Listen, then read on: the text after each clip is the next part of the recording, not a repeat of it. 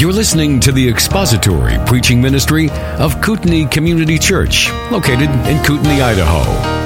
We pray that Christ is exalted and your spirit is blessed by the teaching of God's Word. For more information about Kootenai Church, please visit us online at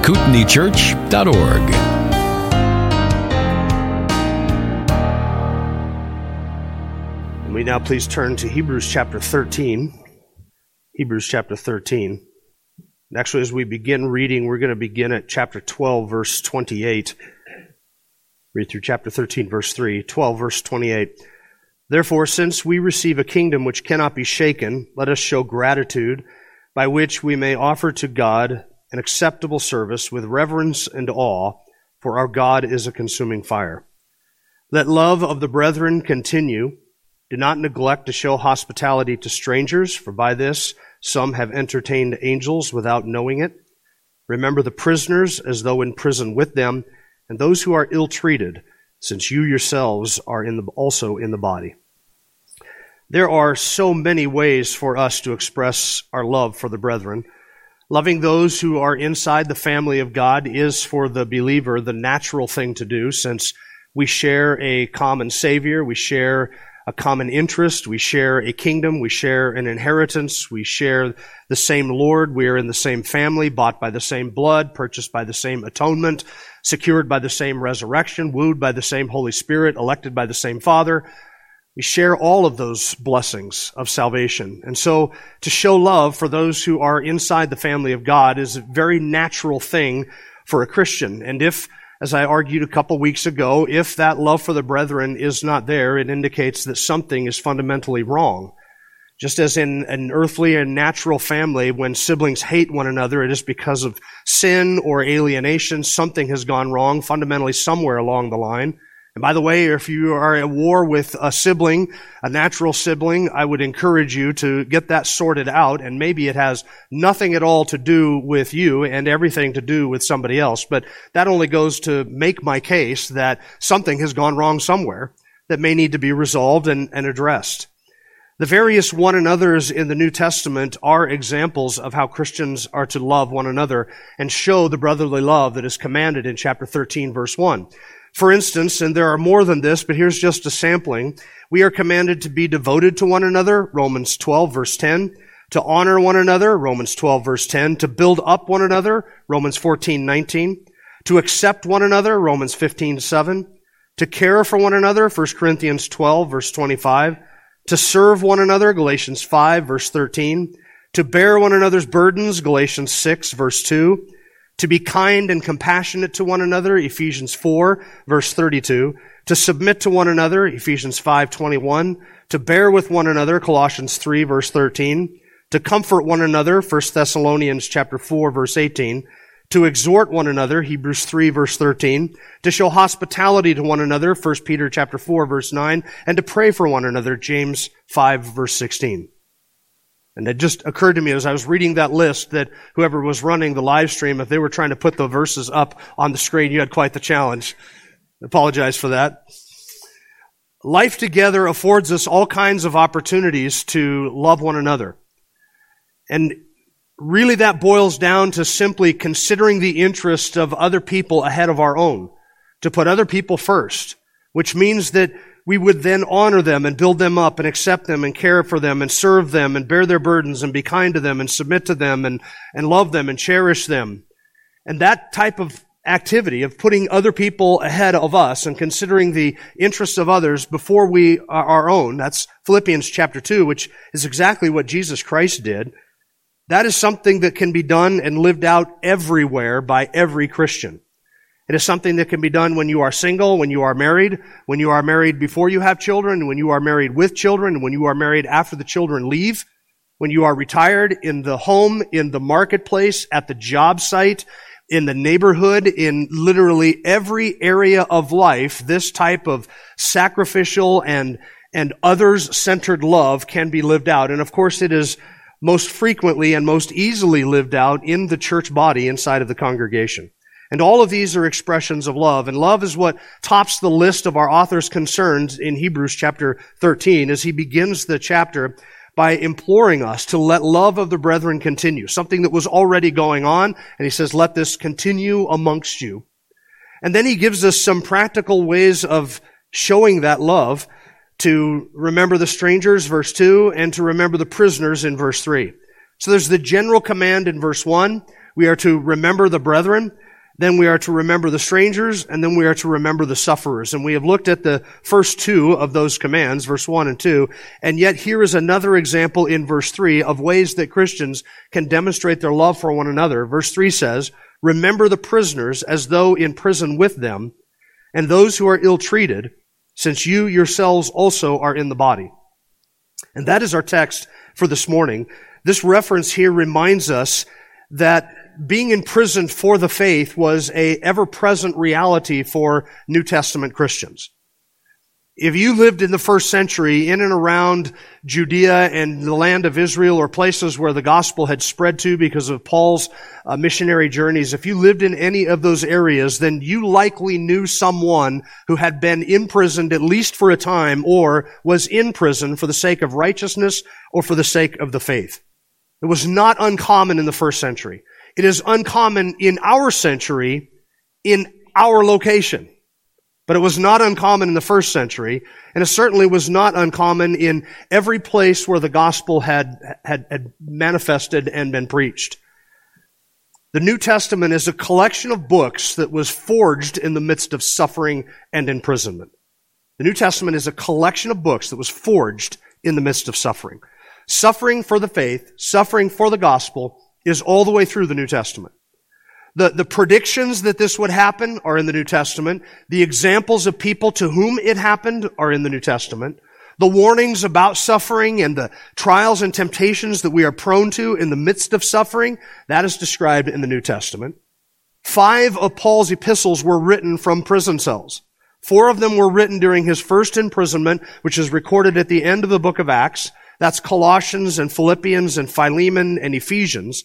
And then Paul was released for a brief period of time where he visited the uh, the city of Ephesus, and he sent Titus to the island of Crete to set in order some things that remained there. He wrote a couple other epistles, uh, Timothy, Second Timothy, and eventually Paul was arrested a second time and put into prison. And this time, not the rented quarters that you see at the end of Book of Acts, where his friends were allowed to come freely in and out, and he was allowed to to teach them and proclaim the kingdom of God. But that second imprisonment was uh, the type of imprisonment that is basically you, you're thrown in a hole and you're left to rot or die or until you're executed. And that was when he wrote the book of 2 Timothy. So our New Testament is forged in the midst of suffering and affliction and imprisonment.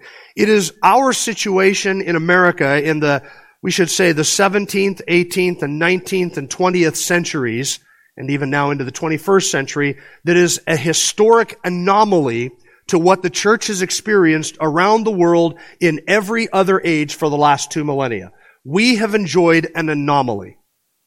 And the anomaly is that we have lived in a situation and a circumstance where the Christian faith has been allowed to flourish and to prosper, and we have lived off of the benefit and the blessing of that. But I don't know if you have noticed it or not, but that window, that environment is, is very rapidly changing around us. We have enjoyed an anomaly that Christians for 2,000 years have not because for most of church history, in most of the locations where the gospel has permeated, the church has existed inside of a hostile culture and imprisonment for the cause of Christ and for the sake of righteousness was the reality and those who lived freely are the anomaly.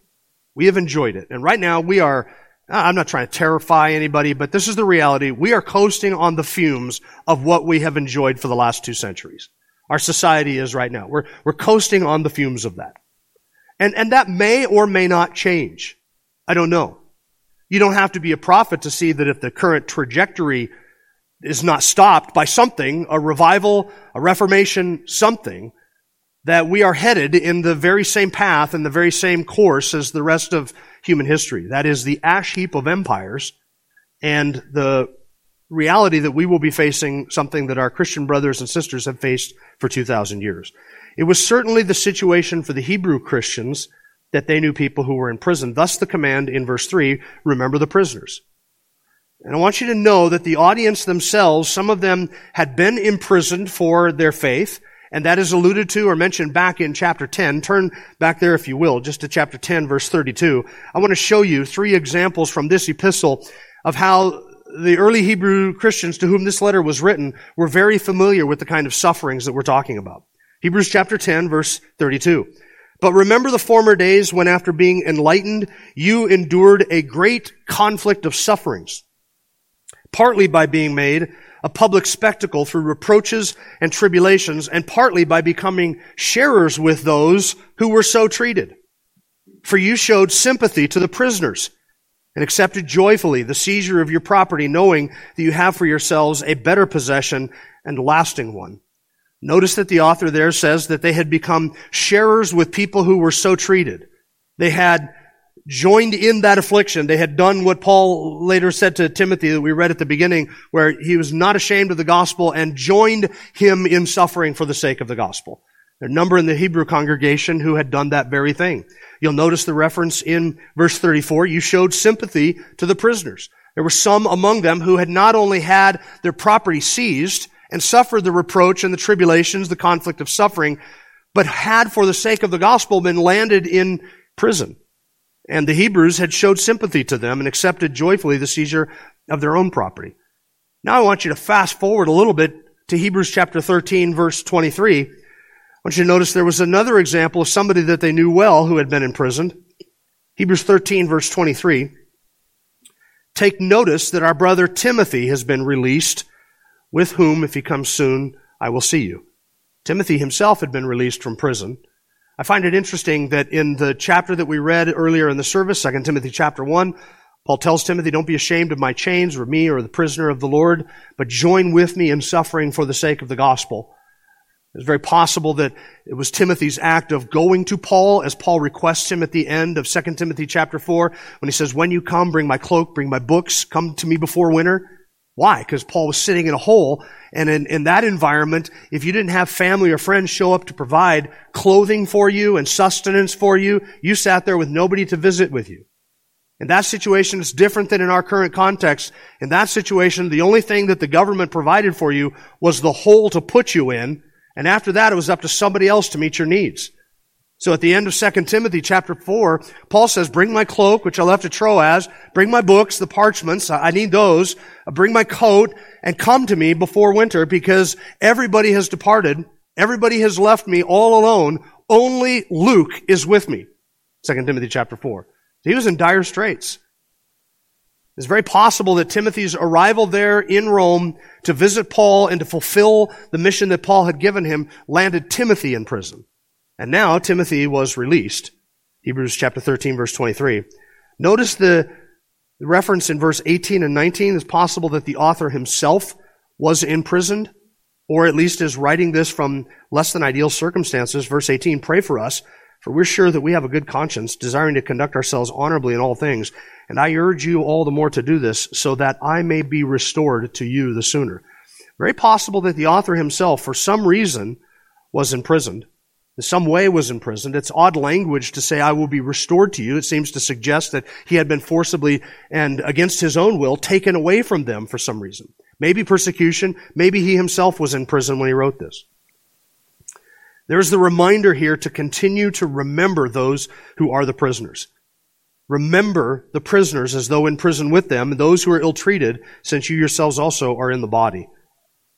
Like brotherly love and like hospitality, this was already happening in the Hebrew congregation. We saw that back in chapter 10. You had participated in their sufferings. You had remembered and shown sympathy to the prisoners and those who had had their property seized. There had already been the expression of love on behalf of these Hebrew Christians toward those who had been imprisoned and ill-treated. And the author is not saying, look, you should start doing this. The author is saying, continue to do this. Just like Hebrews chapter 13 verse 1. Let love of the brethren continue. And in so doing, don't neglect these two groups of brethren who are very often neglected, the stranger whom you don't necessarily want to know and you, and you may suspect that they're a plant or a, a government agent or somebody who will turn on you. Don't neglect them and don't neglect those who have already been imprisoned and ill-treated for the faith. Those, by the way, are the two easiest groups of people to neglect because they are out of sight and therefore they are out of mind And remembering either one of them could be costly, it could be dangerous. And so the author wants them to continue doing what they may be tempted to stop doing, and that is to embrace those people who would cost them and be a danger to them. He wants them to continue doing this. He says, remember them, which is similar. It's sort of a positive side of the command we get in verse 2 when he says, do not neglect.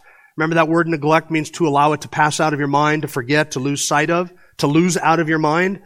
Don't do that. Instead, you should remember. So verse 2 is negative.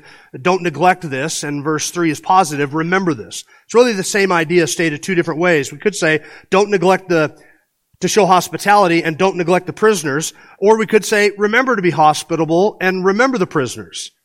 It's the same idea. Paul spoke of himself in this way, by the way, when he asked others to remember him in his imprisonment. Colossians chapter 4, verse 18, I, Paul, write this greeting with my own hand Listen to this. Remember my imprisonment. Grace be with you. That is such a short, simple, but loaded phrase. Remember my imprisonment. Now, Paul doesn't say, here are 10 things that I want you to do as you remember my imprisonment. He just simply says to the Colossians, don't forget me. I'm in prison, and don't forget that. It's almost as if the apostle could just simply remind them of his circumstances, and the people in Colossae would know what to do with that. They would know exactly how to, to handle the apostle Paul. So what does this look like to remember the prisoners? What does it look like?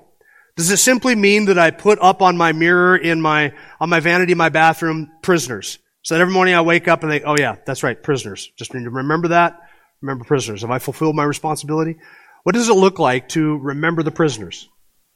Well, the New Testament gives us some examples. We could look at what was happening then and what others did for the apostle Paul, I get some idea of what this would look like when the brethren express love for one another in remembering the prisoners.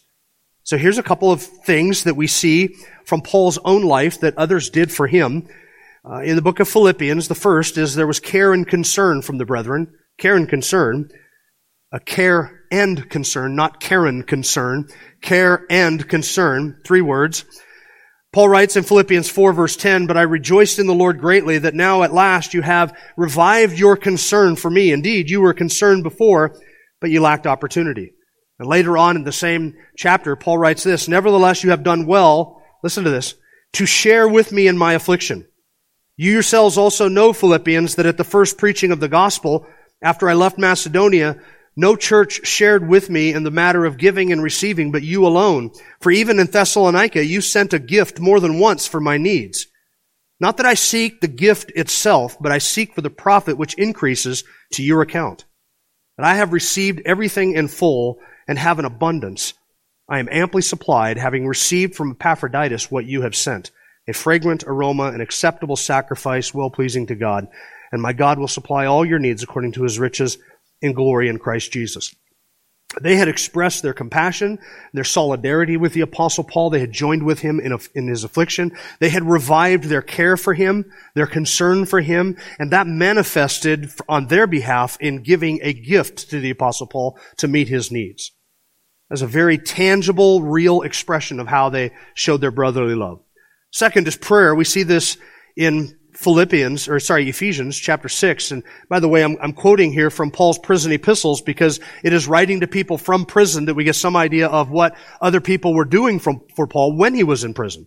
Ephesians 6 verse 18, with all prayer and petition, pray at all times in the Spirit, and with this in view, be on the alert with all perseverance and petition for all the saints, and pray on my behalf, that utterance may be given to me in the opening of my mouth to make known with boldness the mystery of the gospel, for which I am an ambassador in chains, that in proclaiming it I may speak boldly as I ought to speak. Now, maybe in some situations, prayer is all we can do. But it's certain, some, certainly something that we can do to pray for those who are in prison.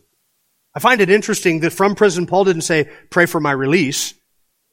In fact, when he asks them to pray for something specifically, Paul simply says, pray that I will be bold and that I will speak as I ought to speak so that the gospel may be proclaimed. And then we find out in Philippians that the gospel had circulated amongst the entire Praetorian Guard because they had a soldier chained to Paul 24-7.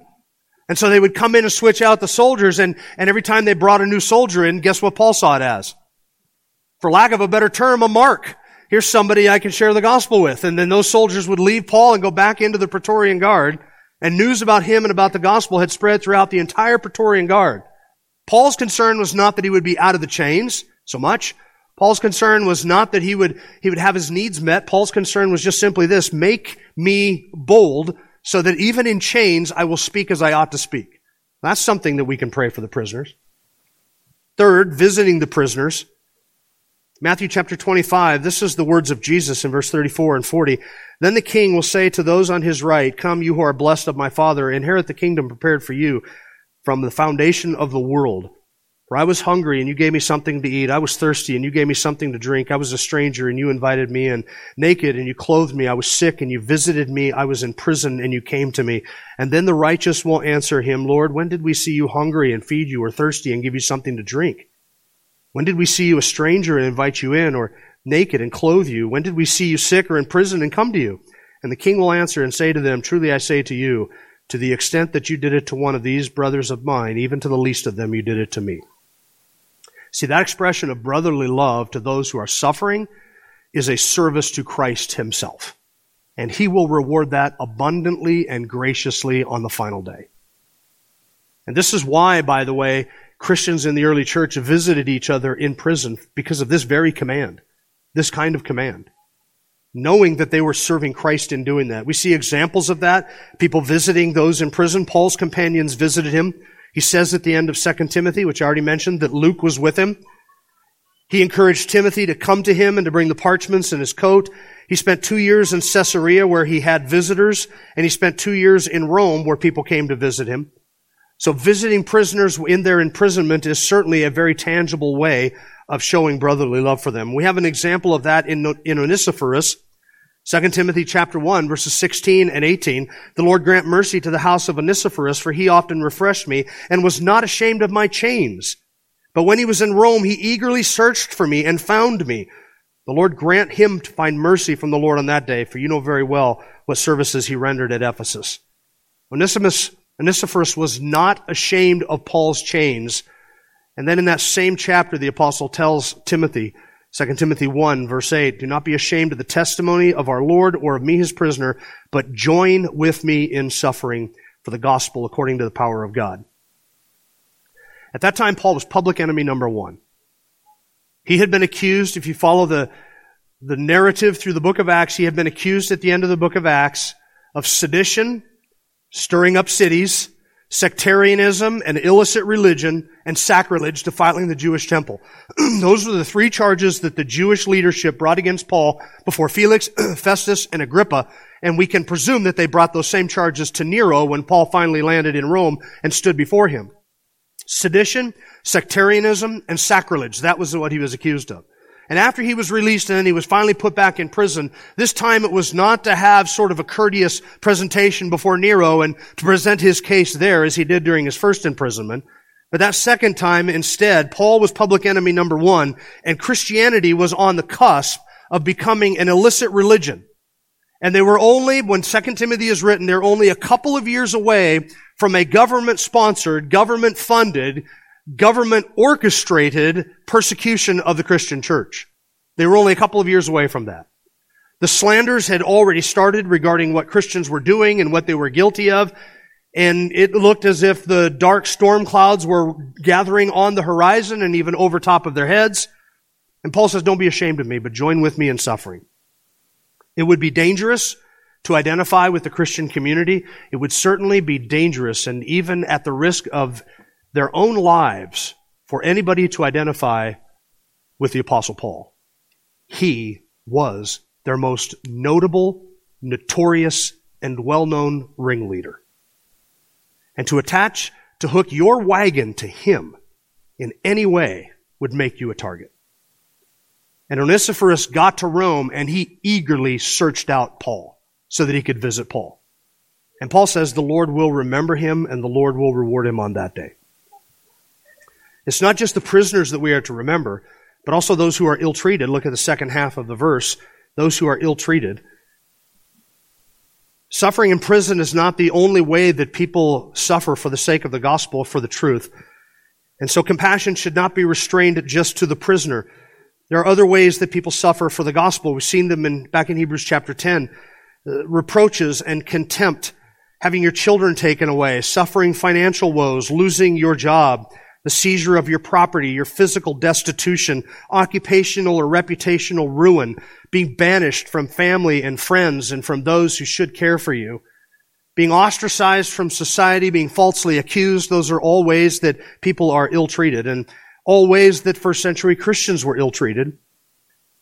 In fact, they are to view themselves as being lumped in with the heroes of faith because that other reference to ill-treated is actually back in Hebrews chapter 11. Do you remember when he is reciting through the virtues of the heroes of the faith? Paul, uh, the author of Hebrews says, I've been talking about Paul, I'm not suggesting Paul's wrote Hebrews. the author of Hebrews says in verse 35, women received back their dead by resurrection and others were tortured, not accepting their release. Talking about prisoners. So that they might obtain a better resurrection, and others experienced mockings and scourgings, yes, also chains and imprisonment. They were stoned, they were sawn in two, they were tempted, they were put to death with the sword. They went about in sheepskins and goatskins, being destitute, afflicted, ill-treated. There's our phrase, ill-treated. Men of whom the world was not worthy, wandering in deserts and mountains and caves and holes in the ground. They were ill-treated. And the reference here to ill-treated in chapter 13 should remind the readers of this epistle that when they are ill-treated for the sake of the truth, they are in good company. They are with those at, like at the end of chapter 11 who were ill-treated. And the author says, those were men and women of whom this world is not worthy. So if you have received ill treatment for the sake of the truth, count yourself in that number among the men and women of whom this world is not worthy. And we are to remember them as well. Now, here's the question, or a question that I should answer before we talk about the manner in which we do this and the motive with which we do it. This question here, who or what does the author have in mind? Is he talking about every prisoner in every prison who is imprisoned for every reason? Is he talking about them? In other words, do I have an obligation to be down, do you and I have an obligation to be down at the county jail visiting prisoners in the jail? Is that our obligation? Is that what this passage is talking about? I don't think it is what this passage is talking about. This ta- passage is specifically talking about how we treat brothers. Let love of the brethren continue. Remember the strangers, remember the prisoners. What kind of prisoners? Brethren. What kind of strangers? Brethren. Now, if you want to go to the jail and visit people, you have a, a captive audience there that you can share the gospel with. You can do that. That's totally fine. Not opposed to any of that. But this passage is not a mandate that we visit people who are in prison for rape and murder and drug trafficking or any of the other things that people are in prison for. It is a mandate that we remember those who are in prison for the faith and those who are ill-treated for the faith. There are two phrases that qualify or describe how it is that we are to do this. The first half of the verse and the second half of the verse, as though in prison with them, and since you yourselves also are in the body. Those two phrases describe the the manner in which we are to do this and the, the heart with which we are to do it. It describes something of the mindset that is behind remembering the prisoners and those who are ill-treated. The first phrase, as though in prison with them, that describes the sympathy of heart that we have with our brothers. We are to, as it were, put our hearts in with them. We are to remember the prisoners in a manner that suggests that we are in prison with them that we have some kind of solidarity with them, some kind of unity with them, some kind of shared interest with them, so that if they are in prison, there is a sense and should be a sense in which we feel the weight of that imprisonment and we ought to remember them in such a way as if we are imprisoned with them. Show them the kind of compassion and care that you would want if you were in prison. That's the idea. How would you think if you were in prison? What would you want people to pray for? How would you want people to support you? What would you want people to do for you and your family members? If you have a brother who is in prison and it is within your ability to do something to serve them in some way, remember them. Whatever the danger, whatever the cost, you remember them as if you were imprisoned with them. What would you want in that circumstance? As though you were suffering the same thing. And he is alluding here to our union with those who suffer for the faith, as if Uh, uh, uh, if one member suffers, all members suffer with it. If one rejoices, all the members rejoice with it. There is a oneness in the body of Christ. And so if our brother or sister is in prison for the sake of righteousness or for the sake of the truth, we ought to remember them as if we were in prison with them because they are part of the same body and therefore we have a connection to them and thus a responsibility. We share a common life, common interests, a common destiny. We have a union in Christ that does and should knit our hearts together with them. And so when they are in prison, then we, our hearts go out to them and, and we begin to remember them in a way that we would want to be remembered if we were in their circumstances. The second phrase, since you yourselves are in the body, is not a reference to being in the body of Christ. That's how Calvin treats it in his commentary. I disagree with that. I only know of one person who treats it that way. The reference is not to being in the body of Christ together. That's already alluded to there with our union, the first half of the verse, but the, seems to suggest the idea that we also have physical bodies and therefore we would know what that weakness, what that imprisonment would feel like. It is not difficult for us to imagine what being imprisoned for the faith or ill-treated for the faith would do to us if we received the same kind of treatment. And so since we are in the body as well, since we are in these vessels of flesh and blood of weakness and limitation, what would that mean for us if we were in that circumstance? We could remember them in that way and show favor and kindness to those who are ill-treated, knowing that we share the same kinds of limitations. You're in the body as well, and so as long as you are in your body, you are subject to this very same kind of treatment. Even though right now you may not be enduring this kind of treatment, the fact that you are in your body means that you are not immune from similar affliction. That, that kind of affliction, ill treatment for the sake of the truth and persecution for the sake of the gospel and even imprisonment can befall you just as easily as it has befallen anybody else who is so treated. There is the temptation for us to think that in America we can always be immune from this because after all, the Republican Party will come to our rescue. Yeah, I hear you chuckling. That's a, that's a good response. Because you ought to remember that half of the Republican Party would throw you in prison tomorrow, all of you, if it would profit them. But the other half would treat vicious, tweet vicious things and say really harsh things on Twitter. They say, Jim, you sound like a Democrat. I'm not, because 100% of them would imprison you tomorrow if they could profit from it. 50% of the Republicans would do it. There's nobody coming to anybody's rescue in that regard. The Constitution is our, our Bill of Rights. The Constitution grants us these freedoms. These can never be infringed. It's how we used to think 20 years ago. Growing up in the 1980s, best decade ever, that's how we thought. We're America. This is going to never happen here. We're America. We have the, we have the moral majority on our side. The Constitution protects us from these things. Just keep in mind that nearly every elected official in this country, not all of them, but nearly all of them, three years ago, were willing to ruin your life and take everything that you cherish away because they were afraid of catching the flu. They will do it again in a heartbeat.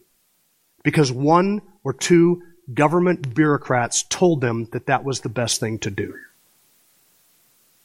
Republicans, Democrats, leaders have not cared about the Constitution since well, it's today, since 1777, give or take. They haven't cared about it since then. It means nothing to them.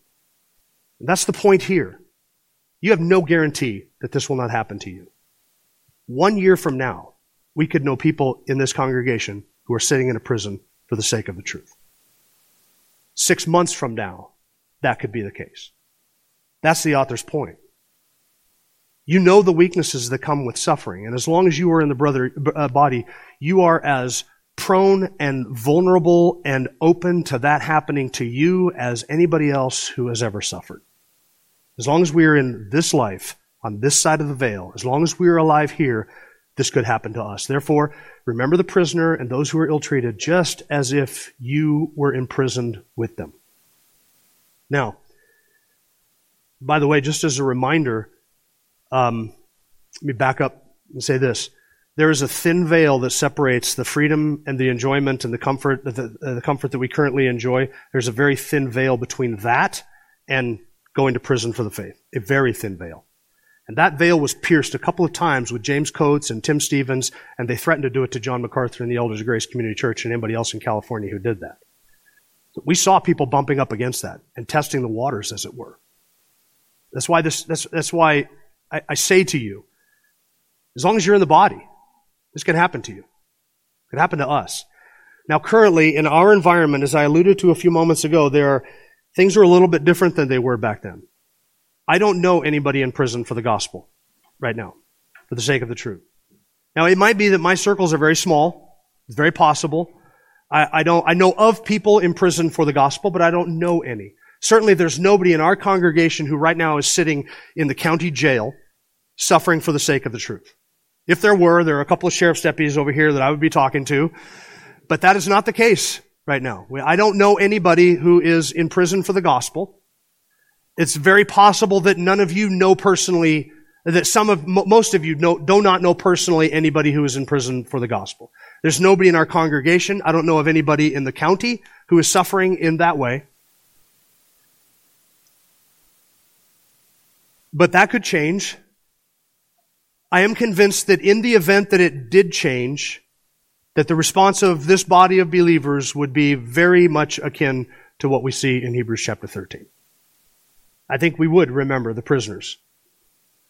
It is, though it may be impossible or difficult for us to find people from our own circles who are in prison for the sake of the gospel, it is not difficult to find people who are ill treated for the sake of the gospel. Now, I know plenty of these. I know plenty of pastors because I have gotten their emails and I know some of them personally who have been run out of their church for speaking the truth about sound doctrine, about scripture, for expository teaching, for not, who have been uh, fired for not affirming the LGBTQ blah blah blah narrative and agenda, for standing on God's standards regarding sexuality, human sexuality. We do know, and probably many of you do know, uh, Christians whose lives have been wrecked and ruined because the government thought that they could raise their kids better than they could because they were teaching their kids biblical teaching regarding sexual ethics and homosexuality and marriage, etc. I do know of people, and I'm not too far removed from them, who have had their children taken from them because they refused to transition their ch- young child and their spouse was against it or their grandparents were against their position.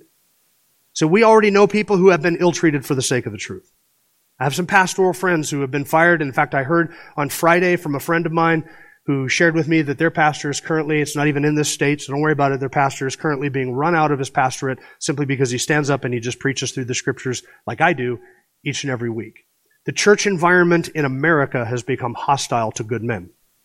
That's a fact. And to find an environment that is not hostile to good men and to sound doctrine is a very difficult task. And even with all of that, we enjoy tremendous blessing, tremendous freedom, tremendous grace and joy. We don't know a fraction of the suffering that has been endured elsewhere. And this, in verse 3, is merely one way that we can love the brethren. We can begin to pray for those who are in prison, and we should certainly pray for those who are ill treated for pastors and faithful men that we know elsewhere who have been uh, exiled from their jobs or kicked out of their families or, or lost their reputation for standing on the truth, we can pray for them and do what we can to support them. And we don't overlook them because of the danger or the cost that might come to those who suffer for the faith. And instead, we press in and sympathize with them and do what we can to pray for them, to encourage them, to strengthen them, to visit them, to provide for them and their families if necessary. These are all the things that we can do remembering that we are likewise weak and vulnerable creatures. And the tables could be turned at any moment. A year from now, you could be visiting me in prison. Now, if anybody here is going to go to prison, I'm fine with it being me and not anybody else. Mainly because my kids and my grandkids are fine, and that's fine, and my kids are raised. You guys will take care of my wife. But it might be that somebody else is in prison for speaking the truth. And maybe it's not a year. Maybe it's five years. Maybe it's ten years. Maybe that's the reality. We don't know what it is, but we do know that if one of us suffers, all the members suffer with it. And therefore, the expression of brotherly love is to remember those who are ill treated as if we were with them, knowing that we are not far from them. Thank you for listening to the latest podcast from Kootenai Church. If you'd like to learn more about Kootenai Church or to donate to our church ministry, you can do so online by visiting kootenaichurch.org. We hope you enjoyed this podcast and pray you'll join us again next time. Once again, thank you for listening.